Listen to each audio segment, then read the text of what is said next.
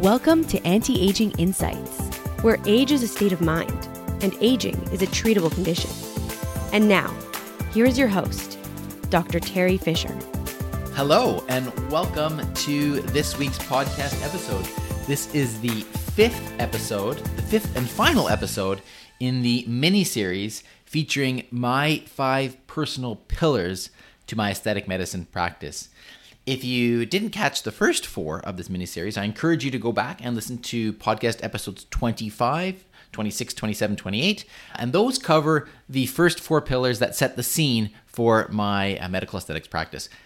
The word scene stands for the five different pillars S C E N E. Those stand for safety, customized treatments, expertise, natural results, and enjoyable experiences. And that fifth pillar, enjoyable experiences, is the topic of today's podcast episode. Now, why is this important to me? Why is this considered a pillar? Well, I think that when a person is having a treatment, it should be an enjoyable experience. That's the bottom line. I mean, I could end the podcast episode right there, but I'll tell you a little bit more, some of my thoughts on that. So, when somebody makes the decision to undergo an aesthetic treatment, this is obviously an elective procedure. This is not a required procedure.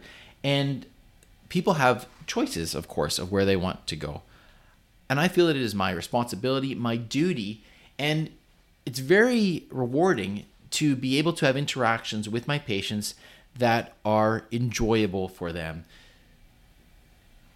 one of the best compliments that I ever received was a patient that said that they really enjoyed having their treatment done. Not only the results, but the actual experience was enjoyable for them. That has gone a long way to really emphasize to me how much importance patients place on that.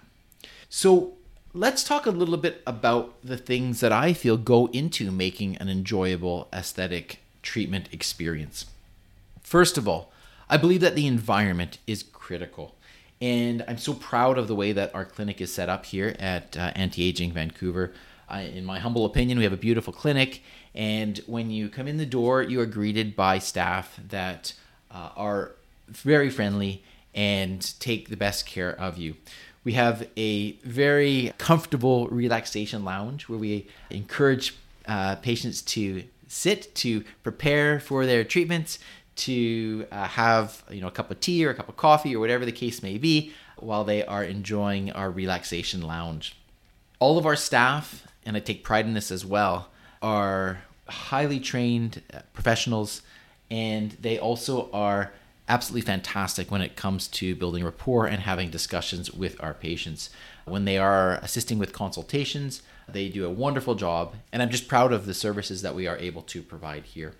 When I meet the patient, my job is to really get a sense of who you are. I want to speak with you. I want to learn about what your goals are. I want to know about why you decided to come in. And I believe that that open line of communication is critical to one, providing a treatment that is going to meet your goals, and two, having that experience be enjoyable. So the manner of communication between patients and myself is critically important to me, and I'm very humbled to say that that's one of the things that I intend to be known for is my way of communicating with patients. I believe that that is so important to building trust, and once you have that trust, then I think it's easier to then explore some of the different treatment options. And quite frankly, when you have that trust with a patient, I believe that those patients are more open with what they really want, how they're really feeling about their appearance, and ultimately how we can make positive changes to that. Before we actually started treatment, one of the things that's important to me as well is making sure that the person, the patient, is as comfortable as possible physically so that they are sitting in the chair appropriately, that they have any of their fears or anxieties about a procedure explained to them, because I believe that the more knowledge that you have, the better. Now, of course, that's not always the case. Sometimes patients do not want to know every little detail, and that's totally fine. That's part of that communication and finding out how best I can support you so that you are as comfortable as possible. Another way that I see my role in ensuring that patients have enjoyable experiences is by making sure that I am staying on top of the advancements in the aesthetics field. And that does a couple of things. Number one, of course, it makes sure that I can offer the latest treatments. But number two, if there are any advancements that have led to procedures that are less invasive or that perhaps cause less discomfort, then of course I want to be aware of those. And I ensure that anything that can minimize any discomfort uh, are things that we take very seriously here in the clinic. Of course, along those lines, during an actual treatment, we use a variety of techniques to make things as comfortable and enjoyable as possible. When it comes to injections, we use ice. We have other tricks up our sleeve that minimize any discomfort from an injection. And when it comes to any procedure, we have lots of different ways that we can make this as enjoyable and comfortable as we possibly can.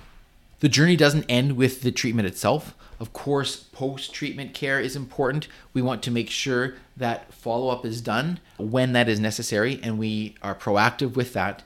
And sometimes we will have the staff take on that role as well so that you can be sure that you are being looked after after the procedure itself. And that's a way, that's another way that we can provide and make sure that your experiences with our clinic are as comfortable as possible.